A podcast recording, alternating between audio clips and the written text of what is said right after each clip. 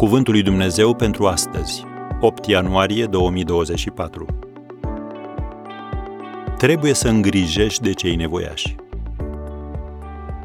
Văduvele lor erau trecute cu vederea la împărțeala ajutoarelor de toate zilele.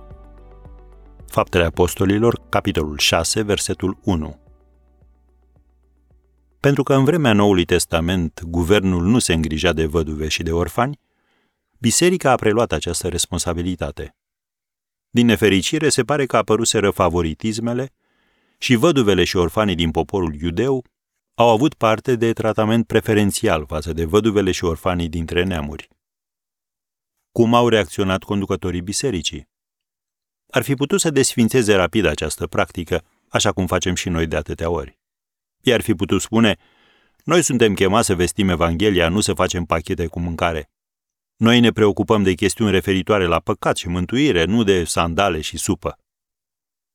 În schimb, iată ce au făcut acei slujitori ai bisericii. Mai întâi, au convocat o adunare pentru a soluționa problema. Vezi Faptele Apostolilor, capitolul 6, versetul 2. Ei au înștiințat toți membrii că biserica lor ia în serios problema sărăciei și că fiecare este responsabil înaintea lui Dumnezeu să facă ceva în această privință.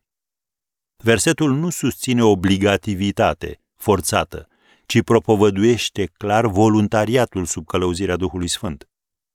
În al doilea rând, au transferat problema în mâinile celor mai hăruiți și mai pricepuți dintre ei.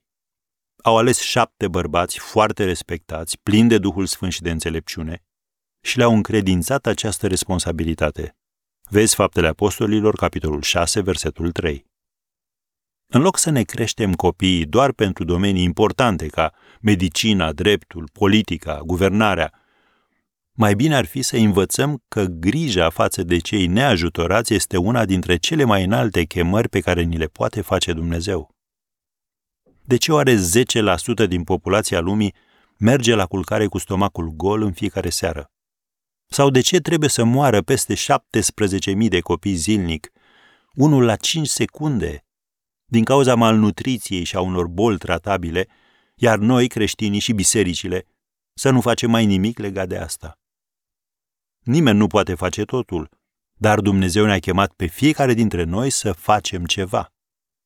Iar Biblia ne spune în Iacov 1, versetul 27, religia curată și neîntinată înaintea lui Dumnezeu Tatăl nostru este să cercetăm pe orfani și pe văduve în necazurile lor și să ne păzim neîntinați de lume. Am încheiat citatul. Iată ceva de făcut pentru fiecare zi.